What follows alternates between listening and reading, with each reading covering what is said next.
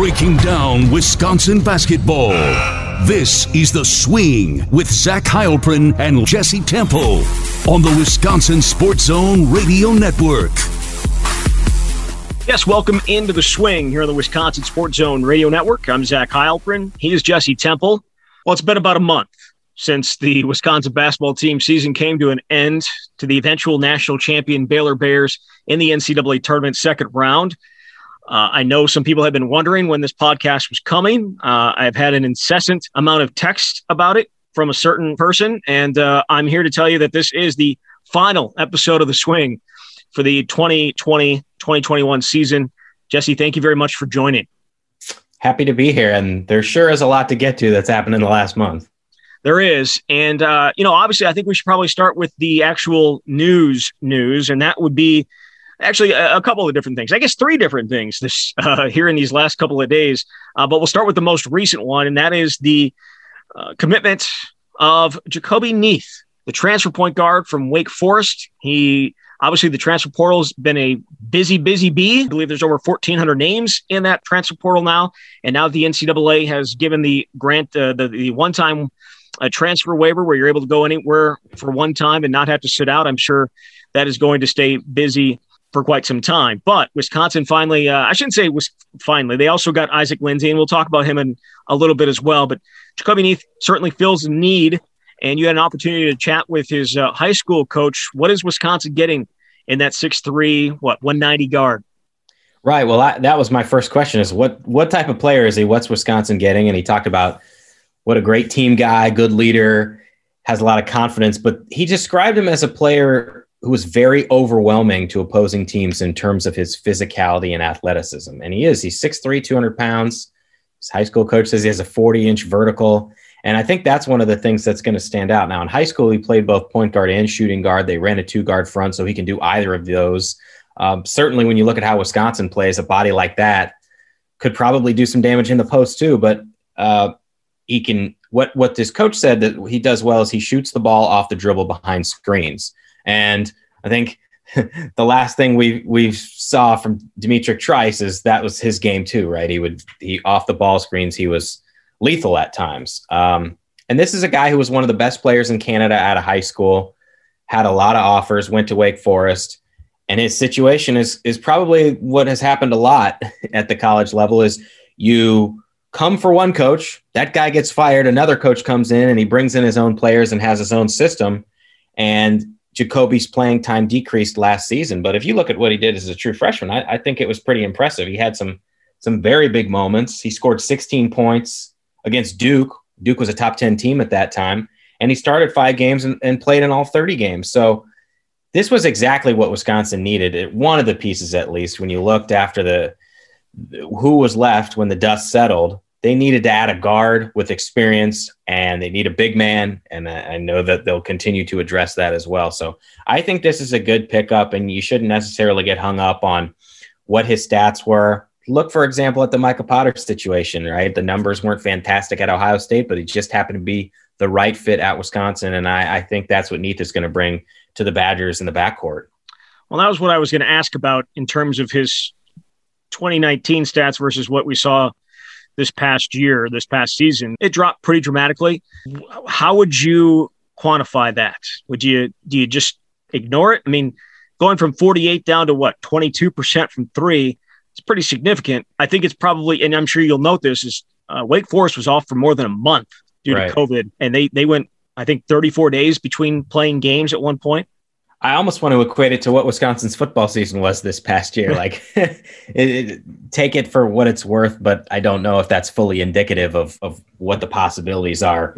Certainly with the football team and, and with Neath as well. And and his high school coach said that the new coach came in and brought his own system and pushed everybody else to side, including Jahcobi. That's how he said it. And, and so Jahcobi wanted a new start, more stability, and a place where he could contribute. So shooting numbers not ideal, but last year was crazy in, in athletics as a whole.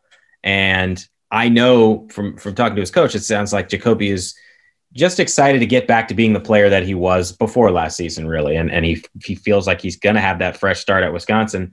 And I think his physicality is going to fit in well just for what you need to do to defend Big Ten guards. That's another thing that he does, and obviously that's one thing that keeps you on the court at Wisconsin is you got to be able to play on both ends of the court, and I think he's going to be able to do that.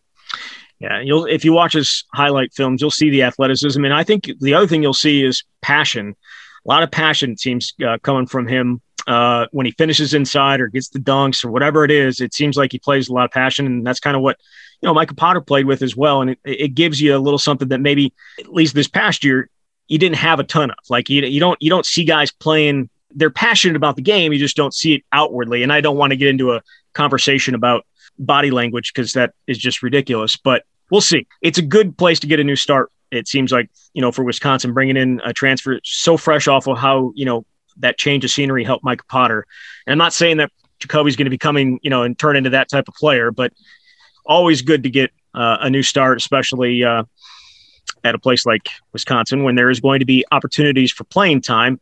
Perhaps maybe not as much playing time as originally maybe some people thought. Uh, Brad Davison, the other news this week, Brad Davison decides, and maybe that's and it's not a surprise. I don't think for a ton of people, but there was a little bit of a question because he took a little time with it. The longer it went, kind of felt like, all right, well, this is this is pretty much a, a foregone conclusion that he is going to be back. But Brad Davison decides to come back for a fifth year, taking advantage of that NCAA waiver that everyone got to, to not have this year of eligibility count. And for him, his his scholarship's not going to count, but his presence is significant. Yeah, it is. I, I, it's huge, obviously, for what he'll do on the court, but also off the court and the veteran presence he'll provide. Because if they didn't have him, and you start looking at what exactly Wisconsin ha- has coming back, it's like Tyler Wall is suddenly the oldest, most experienced player in the group. And then you've got a bunch of guys who've almost never played other than Johnny Davis. And you got a little bit, you got a glimpse of Steven Crowl and Ben Carlson way, way early in the season. So yeah, I think it's it's vital for Wisconsin that they have Brad and he'll be the leading returning scorer and the leading returning basically everything. So I think it's a good opportunity with a young backcourt in particular for him to be able to guide those and be somebody that can be a leader and, and that other players will will follow that example. You think there's a little disappointment though at at least you know he said he, he told Jim Polzin from Wisconsin State Journal that he called all of his current and future teammates to tell them about it and they were all pumped. But do you think there's some maybe a little bit uh, like eh, there's some playing time that potentially could have gone my way that's not going to go my way now? Oh, it's certainly a possibility. You don't earn a scholarship and pick a Big Ten school to sit on the bench or play fewer minutes. Ultimately, I think him being here will make the team better. And you know, I'm sure there are fans who are on both sides of the the fence on this one, right? Like, there's a veteran guy; they could use him, and other people are probably just. I've seen four years of Brad, and I want to see what all this young talent can do. But I, I, I do think he'll clearly make the team better. And and those young guys, if they're good enough, they're going to find a way to get on the court because it's not like he can play all three guard spots, assuming Greg uses three guards, and uh, he's certainly going to, like usual, have some versatility. But it's going to be fun to predict, and I'm sure we will, what the lineup could look like at this point, even though we don't know everybody that's going to be on scholarship because they're still pursuing the transfer portal. Is there anything to the idea that Brad coming back, at least in officials' minds, kind of is another knock against Wisconsin? and you know just the way that he is officiated, and then it potentially hurts Wisconsin? Well, there's no. We've talked about it ad nauseum. Obviously, that the reputation precedes him a bit, and now it's swung the other way, where calls go against him when if you watched it and you were neutral about it, or you didn't know Brad Davison who he was or his history, you'd say that call doesn't make much sense. But no, I, I just there's gonna there are to be some calls that are probably similar to what we saw last year too where he didn't deserve the calls. But I don't think it's going to prevent Wisconsin from winning games. If they're the better team, they should win those games. So I, I, I it will be interesting to watch, and it'll be a big talking point. But um, obviously, Brad saw a reason to come back and wasn't deterred by how officials uh, call things on him. You could, I mean, I'll be honest from from his point of view, I could see not wanting to have to deal with that anymore, though. Like I, it, like, but all, I mean, it, he's weighing that against wanting to play college basketball, which is the thing that he has wanted to do his entire life and want didn't really get to have the senior year that he probably wanted. But I having to deal with uh, uh, the officiating, but it, and also having to deal with the road and, and dealing with fans. But I think he might be even looking forward to that after not having to deal with it this past year. Yeah, in terms of the calls, what are we really talking about? It's it's we're talking about Bo Boroski is what we're talking about. And, yeah. So, uh, so you know, so you, you it, can't let him. Yeah, I mean, can't let him affect how you're going to go about your life. But what I'm getting at is it's it's a handful of calls, right? You can count them on, if not one hand, two hands. And this is somebody who's going to play hundreds of minutes. I mean, he played 959 minutes last season. So if you really love the game and you want this, this is just the last the one opportunity that you have to take advantage of this. And I know that Jim has said too when he's been on our show that perhaps Brad would want to pursue coaching, and this is a, another opportunity to to learn in that regard too. But I I would have I would have almost been disappointed if any player wouldn't have come back because of how uh, of officiating. But no, the fans, I mean, that's not fun, but he's a competitor and he's going to embrace that. So it is what it is. He's been around long enough to know what the deal is. And I'd rather go through what next season will look like than what last season was like. Yeah, no doubt. Again, I'm not saying he should or he shouldn't. I'm just saying that there are reasons, like, I mean, uh, not having to want to deal with that kind of stuff, but he's not that type of guy. Like, I think there are some people that would not want to go through that. I'm not saying names myself personally, but, you know, to each his own. And he obviously is a competitor and wants to have the senior season that he didn't get to have. And uh, he's going to do it with nobody that uh, none of the other seniors. They all they all have decided to move on. Uh, the the four, D'Mitrik Trice, Nate Reuvers, Aleem Ford, Michael Potter, all deciding to turn uh, pro or at least uh, per you know pursue a professional career. Nate Reuvers was there was a little bit of indecision there for uh, a minute. We all thought that he was going to turn professional, and then he went to the transfer portal, and then it turns out, you know, yeah, I'm going pro.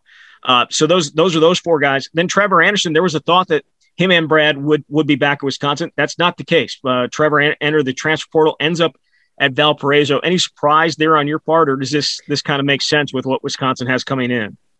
I have to say I was surprised by that. I wasn't surprised by Walt McGrory going to South Dakota. This is someone who's been in the program for a long time and hadn't played a ton of minutes, save for an opportunity he got a couple years ago.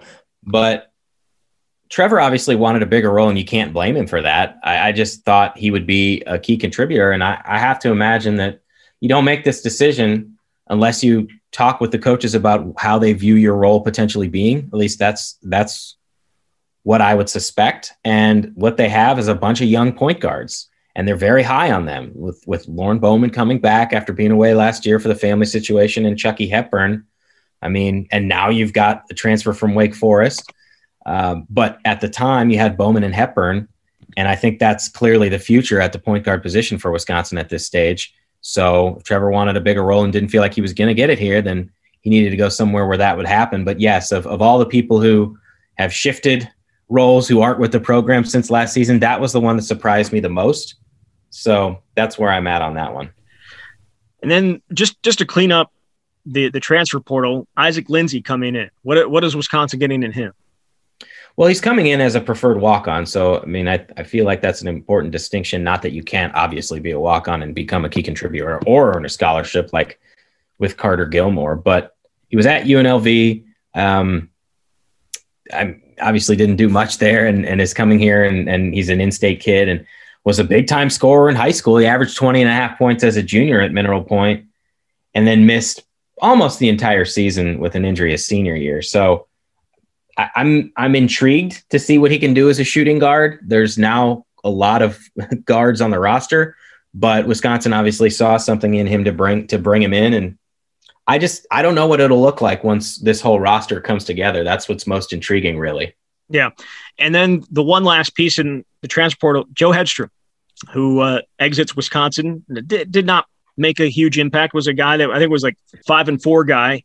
Mm-hmm. And leaves. Uh, he's in the transfer portal. You had an opportunity to to chat with him. Kind of, you know, these these exit interviews. A lot of them that you did with the football team. This one, I believe, the first one that you did with the basketball team. What stood out about that uh, conversation with him? Well, I think it was the stuff that's interesting to me, or at least some of it, is how does this go down when you make this decision? Because this is the biggest decision of your life when you're 18 is committing to a school, and I assume the next biggest decision is deciding to leave and pick another place. And the conversations that he had with Greg Gard because, and correct me if I'm wrong, Zach, but I, I could have sworn there was a, a, time late in the season when Greg said he didn't anticipate any underclassmen transferring out. Um, but obviously, you never know. And so I asked whether Greg was surprised when he brought it to his attention, and he said um, he wouldn't quite say surprised, and they they they talked through the process and kind of came to an understanding, but it just wasn't a great fit at Wisconsin. He he wasn't going to play a ton of minutes, and even when I asked, like, okay, Nate, Aleem, and Micah are all left. Um, that's a lot of big guys that were taking up minutes. Like, did that change your decision? And he said no because he they talk all these guys talk and he he had a, a pretty good inkling about what guys were going to do. So i think he understood where he stood in this on this roster and he just wants to go somewhere where he can contribute and you certainly can't fault him for that. But he praised joe krabbenhoft who recruited him. That's really a big reason why he came to wisconsin. And greg too who from what joe said has made it clear that he wants to help joe find that next school and he'll, he'll even reach out and say is there anywhere you want me to call so I think that's interesting. He doesn't regret coming here because he did pick Wisconsin over Utah, and Utah gave him a late offer, and it was to come in right away and play. Um, so, you know, you just wish he can find a place where he can play. But I also thought he dropped a, uh, an interesting nugget when I asked if the transfer portal and guys potentially coming in impacted his decision. And he said, I'd be lying if I, I said the thought didn't cross my mind. And that's part of it. I'm not naive.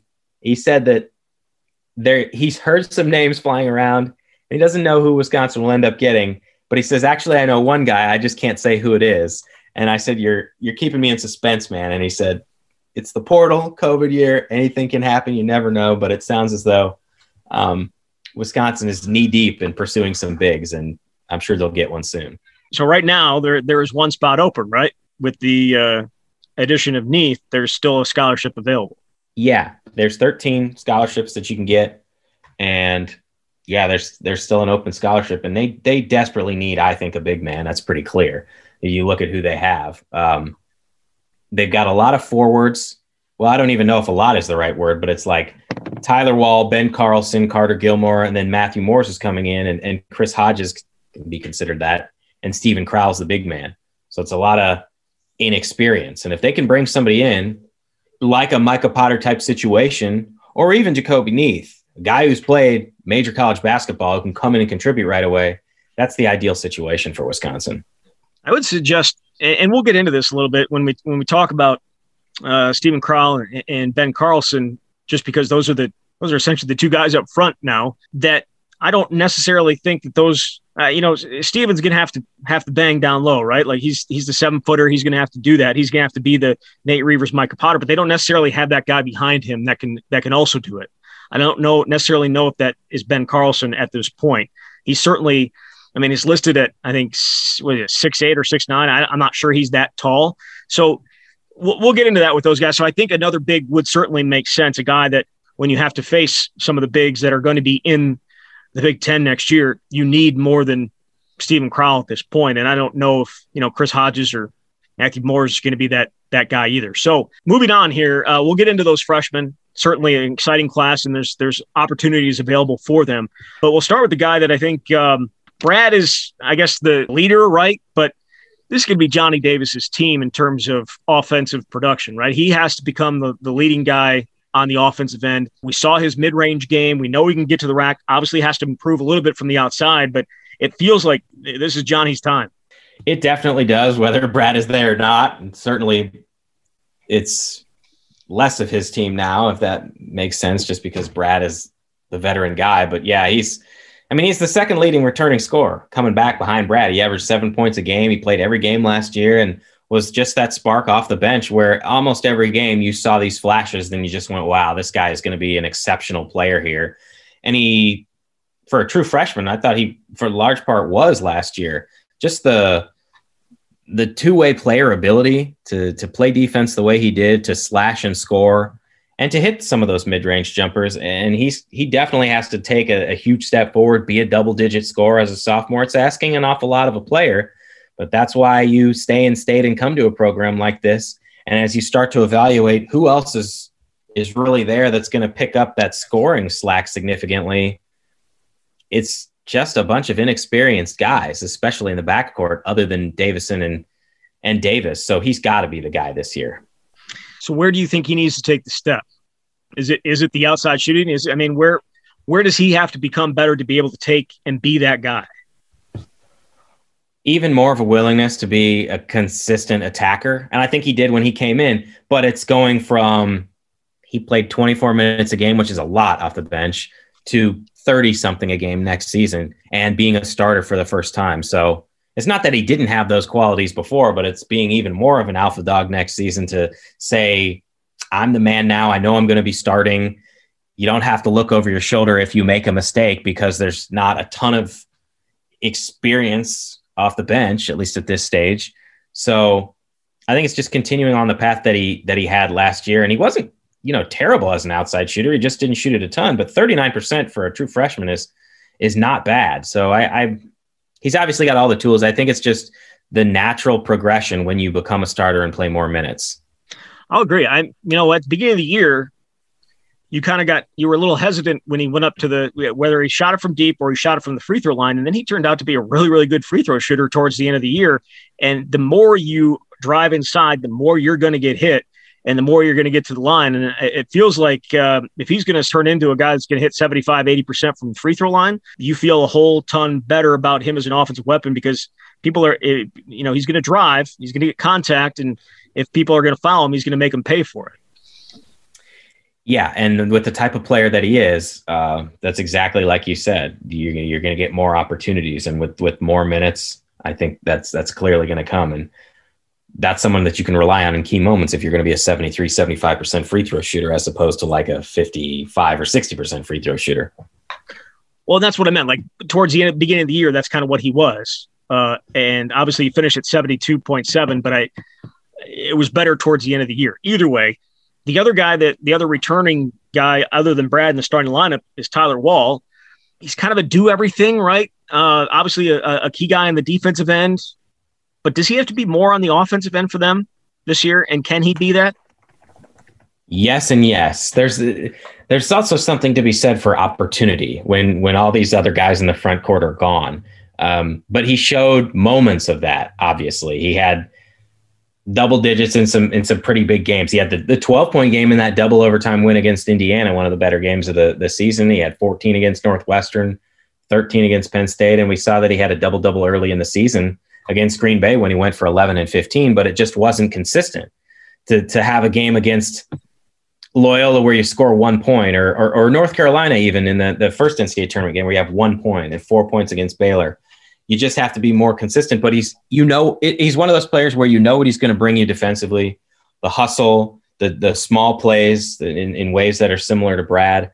But I think with more opportunity will come more confidence and, and just more chances to be able to score it. And, and so I, I do see that expanding for him. And he has to become a better shooter unless he's just going to score in the post all the time. He wasn't particularly good from the free throw line or th- from the three point line. He only shot 57% from the free throw line, and he was a 28% three point shooter. So those are clearly areas of his game that he needs to improve. Kenny? Yeah, I don't see why not. He's still a young player, and like I said, he's going to have more opportunity to do so, and I think more confidence. Yeah.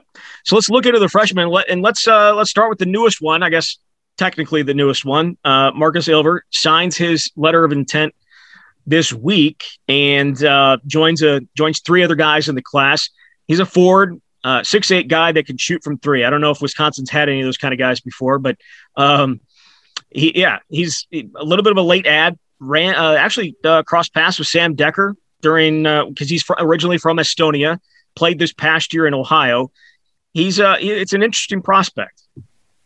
Yeah, I think so. Um, I don't know if he's going to be ready to contribute right away, but certainly it's a unique story. And his dad played professionally, and you know he he he represented Estonia in some in some like international competition. So I think he's going to bring a little more maybe maturity to the game. I don't know, but uh, it's they're stacking up these forwards, that's for sure, or, or small forwards, however you want to you want to say that he is at six eight two hundred. But I mean, I'm interested to see how he develops at Wisconsin. I mean, I I probably know more about the other three guys just because we've been tracking them for so much longer. But I think it's a, obviously a good ad for Wisconsin, and they needed it because they need numbers and they need talent. Yeah. All right. Let's get into those guys that you know a little bit more. The the other three members of that class: Chucky Hepburn out of Nebraska. You got Matthew Mors out of South Dakota, and then you have uh, Chris Hodges out of Illinois. A couple of forwards, and then a point guard in Chucky. And you know, there's a lot of hope. There's a lot of there's I shouldn't say there's a lot of hope. There is a lot of excitement about Chucky. Both I think on both ends of the court. I think he showed to be a, solid defender, or could be a very good defender, and offensively could be a weapon as well when you see him, is he a guy that could walk in day one and, and potentially be the starting point guard at Wisconsin? Maybe not, I shouldn't even say day one, but like game one. Yes, I think so. He's that type of player. At least it appears to me that way. And it's just the it's just the ability that he has all over the place. I wrote a story about him back in the fall and was talking to his high school coach from Bellevue West. And he told me about a game from the state semifinal the year before this one. So it would have been Chucky's junior year. And it was a game where I guess it was a state championship game, actually. He was one for 13 from the field and he scored eight points. And yet he took over the game late and helped his team storm back uh, to score the final 16 points and win the state championship. So this was a this was after he scored 28 with 12 assists in the semifinal. So it was just it was a moment to his high school coach that highlighted like even if he isn't shooting well, he finds every other way to impact the game. He made some key defensive stops. He dished out a bunch of assists. And I just think that's like the quintessential point guard that you need. Yeah, he can score, but he can also defend, get rebounds, get assists. And that's why he was the player of the year in Nebraska. And, and if you look at just what the opportunity is there, there's not a lot of other options. And Lorne Bowman we'll have to see what what he's like. Um, since obviously he didn't play last season, but yeah, I think Chucky can come in and be an immediate impact player. What is going to be the biggest challenge to that? Outside of outside of just the inexperience of you know not having played college basketball before. Well, I almost think it would be it, it's almost easier to come into this situation and be a team leader when you've got a bunch of young guys. Like to me, it would have been harder if he came in last year and you had a bunch of seniors. Um, but there's just so much youth and inexperience that it's just a great opportunity. It's it's the physicality of the Big Ten, and it's not hitting a freshman wall because you go from playing however many games you play in high school to potentially close to 40 at the college level. And I know these guys play a lot in AAU, but the grind of a Big Ten season is very real and very different from the wide open AAU games. So uh, that that's one thing that I think any freshman has to adjust to. No doubt. And we'll get to Lorne and we'll get to some of the other I guess freshmen from this past year, including Carlson and and Crowl and, and their roles and just what that rotation is going to look like. But Matthew Mors also coming in. All these guys, uh, Mors, Hodges, and Chucky were all at one point all four star players. I think they all are coming in as three star players. That doesn't mean that they have lost talent. Obviously, uh, they're still the players that they were before, but obviously uh, ranked differently. But Ma- uh, Matthew Mors, he comes in one of the most decorated players ever uh, out of South Dakota. What can we expect from him in, in year one? Well, I would joke that they became three star players because they committed to Wisconsin, but maybe that's not fair if the how the recruiting rankings play out. With with Mors, it's it's versatility and its shooting ability and its scoring. And it's uh, clearly going to be a step up from what he was doing in South Dakota. This is somebody who's been really a varsity star since seventh grade because in that state, you're allowed to play high school basketball starting then. So that's why, in part, he's got a lot, all the state records. But he came off the bench and then he became a starter by eighth grade and was just like kicking people's butts as a 12, 13 year old against 18 year old guys. But it was very easy to every time he would step across half court, basically teams would throw multiple defenders at him. So he had to find different ways to score. And I think that's going to be interesting to watch because that's not going to happen at the college level. So if he gets more opportunities to shoot threes, if he gets open more, can he take advantage of those? But he just showed creative ways to score. So if he, if he was double teamed, he'd figure out how to get in the block and score down low or make cuts. And, uh, you know, just another versatile forward prospect and uh, a key pickup for Wisconsin playing that many years of varsity basketball, does that lead to you having any more experience in, in these type of situations? Or is it just because it's just such a huge jump from playing in South Dakota to coming to Big Ten that that really won't, you don't think that'll make an impact? I mean, it's, it's an extra two years of experience uh, playing against guys that are much older than you. I think the difference is he's been the guy forever. So it's not, in some respects, maybe it's not as intimidating to come into a, a, a big school like that, but it is a completely different situation. This, and he averaged 24 and a half points a game as a high school freshman, and he was scoring like 30 plus points in games as an eighth grader. So he's been a marked man forever up there. And I, I think maybe that that will help him at Wisconsin when it's not always going to be like that in games. Feel like all the talk has been about Chucky and about Matthew Mors for a yeah. long time, but Chris Hodges certainly had his uh, moments in high school as well. Him coming in, what what is Wisconsin getting with him? Well, they're getting a hard worker who's a ridiculously high percentage shooter scoring in the post. His junior season, he shot 71% from the field. Um, you just do not see that very much at the high school level. And as a sophomore, he shot 66% from the field. So that's his forte. His high school coach told me he's got phenomenal touch and footwork. He worked a lot on being able to use both hands inside. So I think that's going to help him. But that's kind of where I would expect him to live. Um, but I know he's continued to expand his game. And yeah, he's kind of of the first three guys that committed, the least talked about. Um, but just the, the quintessential tweener, four man hard worker who's going to make his mark. And if he gets in there, shoot it at a pretty high percentage. All right. So those are the, those are the freshmen. Now let's get into what we could potentially be looking at for a lineup and, and specifically we, we I think all the talk has been about the point guard spot, like who's going to replace Meach. What what is up front going to look like with with Crowl and Carlson, and do they do they start together? Does uh, I mean what what is what in your mind does that starting five look like? Even though we know that it's really not that important what the starting five looks like, but what, for you, what does it look like game one? Whoever ends up being the opponent. Well, the two obvious ones that we can start with are Brad Davison and Tyler Wahl. So that makes it a little bit easier that we only have to pick three guys, I guess. Um, the question is do you want to have three guards on the court or do you want to have three forwards on the court? And clearly, with, with Wahl, with Crowl, and Carlson, um, I mean, those those are options, but you've got Johnny Davis. I, I should have said Johnny Davis too. Obviously, I, yeah. what an oversight. But I, I guess I meant the veteran guys. So it's really two people. Um, and if you've got Bowman or Hepburn as a starter, and you've got Davison and Davis, that's your two and three. So then Wahl's the four, but Wahl can also play the three. I mean, it's really between I think like six or seven guys for the the starting spot. So since you're putting me on the spot, I'll go Hepburn, Davis and Davis, Wall, and I don't know, Carlson or Crowl. I guess it just depends on what the need is. Do you think they'll go? Do you think they'll go game by game? I know obviously they did this year, but I think that was more of a uh, uh, thing trying to get both those guys on jump started, whether it was Nate or whether it was Micah. But you know, I, I look. I think that down low where they, they struggled mightily at times down low, and we and here's the other thing you talked about Joe Hedstrom and uh, mentioning that they were after bigs. I think there's going to be another name thrown in here. Yes. And so it's very likely, uh, I should say it's probably likely that that fifth guy may not even be here yet. Yeah. And you know what? I didn't even mention uh, Neath, like right. Jahcobi Neath. So it's just, this is a hard one. So maybe, maybe Neath is the guy who comes in and is the point, um, which is why they, they brought him in. So it's like a lot to figure out and wrap my head around right now. So maybe I shouldn't like automatically pencil in a freshman who hasn't played.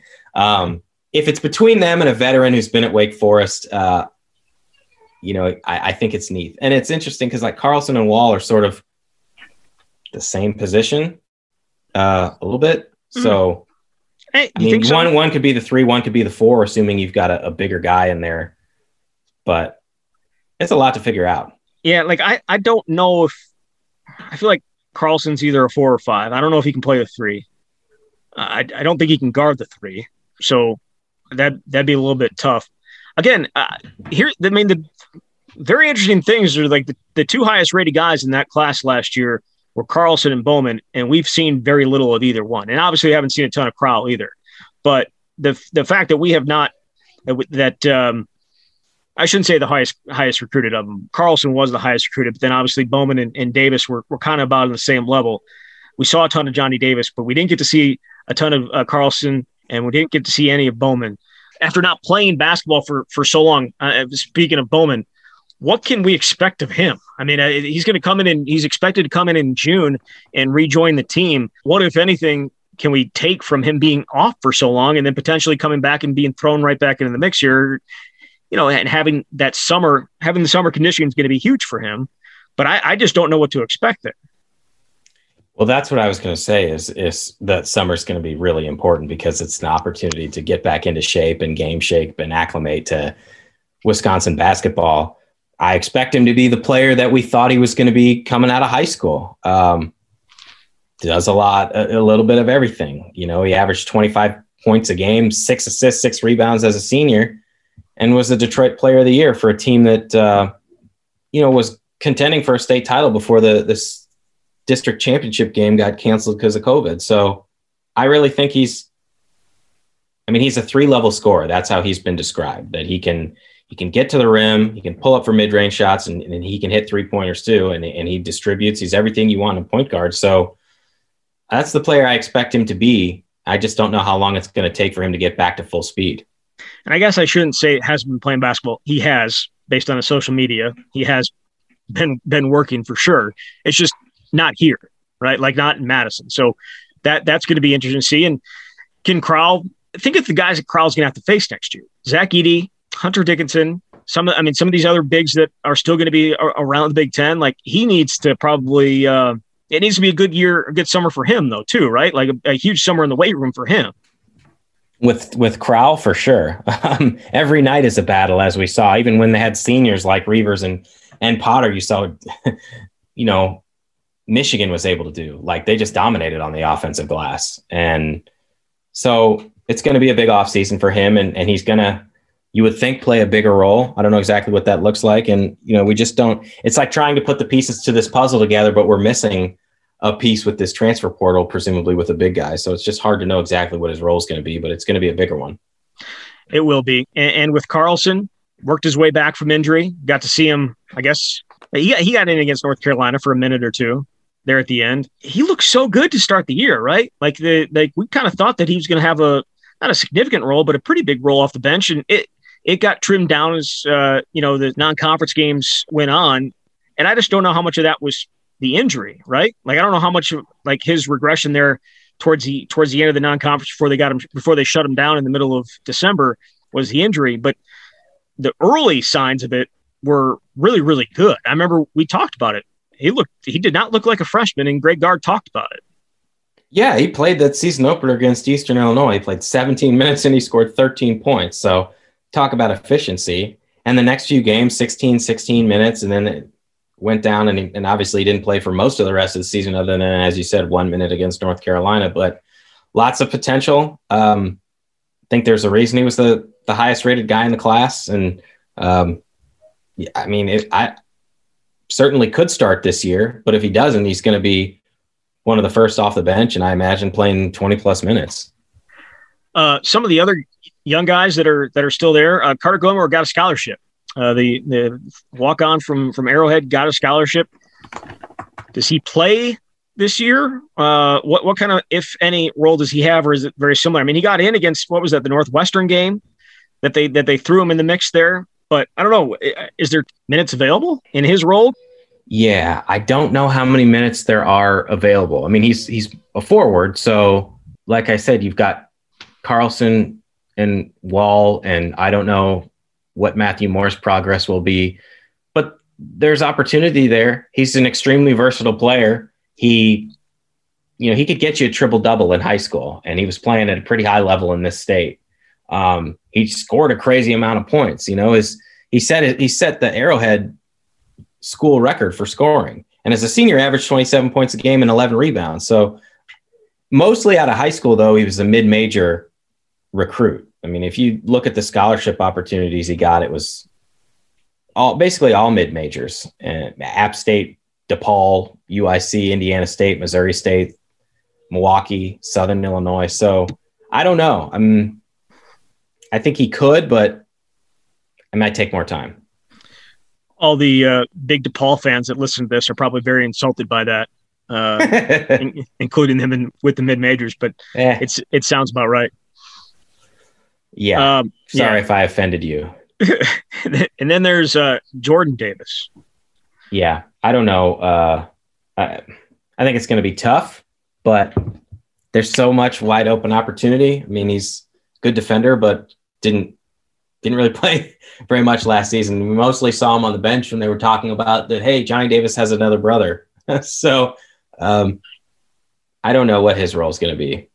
Being mistaken as Johnny, maybe, which happened once or twice, I believe, with uh, with the TV crews. I don't know. I think he's he's he's athletic, and I think he can be a good defender. He worked his butt off, you know, at least in the games that the post games that I was at the Kohl Center, he was always one of the guys that came back out and shot uh, by himself.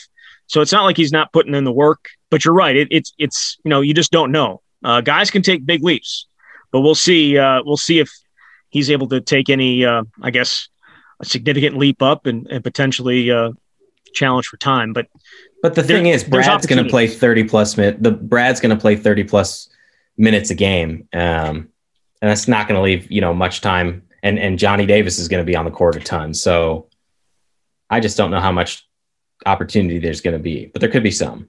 Yeah, we'll see. Uh, before I let you go, Jesse, I wanted to ask you. There's some there's some rules being proposed here by the NCAA, and, and we'll see if any of them get passed. But I, there were a couple that just seemed ridiculous to me. And um, we'll start with th- this one: ejecting a player at six fouls instead of five. But there are some there there are some modifications that could make it five or four. This is the stupidest rule I've heard in a long time. It doesn't even make sense. It should not be this complicated. But one of the modifications is that a player that has more than three fouls in one half, first or second, would be disqualified. So I guess hypothetically, if a coach decided to keep playing his player and he committed four fouls and a half, he'd be disqualified, which like let's say you had no fouls in the first half and then four in the second half, you I think would be disqualified or or five in the second half. I don't even understand it. And the fact that like it's hard to wrap my head around makes this tremendously stupid. It's been yeah. five fouls for a long time, five fouls in 40 minutes, six fouls in 48 in the NBA. It's just much easier that way. I don't think it's necessary to have all these ridiculous stipulations. I agree. All right. So another one of is award possession of the ball to the defense when they create a held ball situation. Right now, it is whoever has the possession arrow. I think they're both dumb because I would prefer a straight up jump ball, but it's probably better than the situation we have now, um, where it's just alternating possession. I kind of like the idea of the defense being rewarded for creating a jump ball, but I like the NBA where the, the two guys involved get to actually jump it up. Maybe they don't uh, trust the college officials. That's I think that's probably. Do you trust Bo Boroski? I don't. Um, limit limit the number of timeouts that may be called by any one team in the last two minutes of the second period or of overtime to two.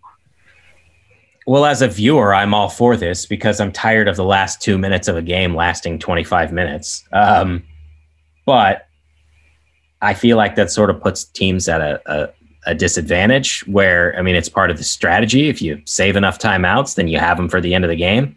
Is you that's usually when you use them all. So I don't know. I'm I'm I could take or leave that one just like as a basketball. I don't know. As a viewer, I mean, I guess I'm let's speed it up. permit the use of instant replay on all basket interference and goaltending calls throughout the game, but only when a call has been made by an official. Okay. I no. guess I'm fine with that. I'm, I'm anything that brings more instant replay into it, I'm not fine with. I know I just said I don't want to see the last part of the game last 20 minutes, but I also like it when the calls are correct. Yeah. So, you know, it's a trade off in the 21st century here. Uh, permit a team to decline free throws in the last two minutes of the last period or any overtime period and elect possession of the ball for a throw in instead. No. You'd, you'd eliminate you would eliminate comebacks. I don't know. I've just you would. There's just too many rules changes, man. It's I'm I'm old school. I only grew up one way. There's free throws, which also is an eyesore to watch. But Then you'll Part love of the this. game. Yeah, then you'll love this one. This final one we'll throw at you. Adjust the traveling rule to allow a player to take two steps after lifting, lifting his pivot foot, which would make moves such as the spin move, uh, Euro step, and the step back shot legal. It's going to look like an NBA game. You might as well be James Harden and take like three steps every time, which works for him, obviously. He's a great player. I'm not all about that rule, I suppose. Um, maybe they can go with the uh, the basketball tournament rule, where when it's a close game, they just decide how many points each team needs to score to win. Um, I mean, why even why even play the game the way it's been played for all these years? Let's go with Elam ending, as we're saying. Yeah, why not? All right. I, I lied. One more thing before I let you go for the season, for the summer. Of course, we're still doing football, so make sure to check in on that. We've got uh, plenty of camps coming up throughout Nice camp plug. episodes. Yeah. It's middle of April. We are 11 months away from Selection Sunday. Is next year's Wisconsin team making the tournament? Oh man. Do I know enough about the Big Ten to say whether they'll be any good against the other teams? No. um, I'm not going to say no. So I, need think there's enough. I think there's enough pieces there to to slide up in there, like it like into the DMs. Oh, we shall see. I want your take though. I answer all these questions. I want to know whether you think they're an NCAA tournament team right now.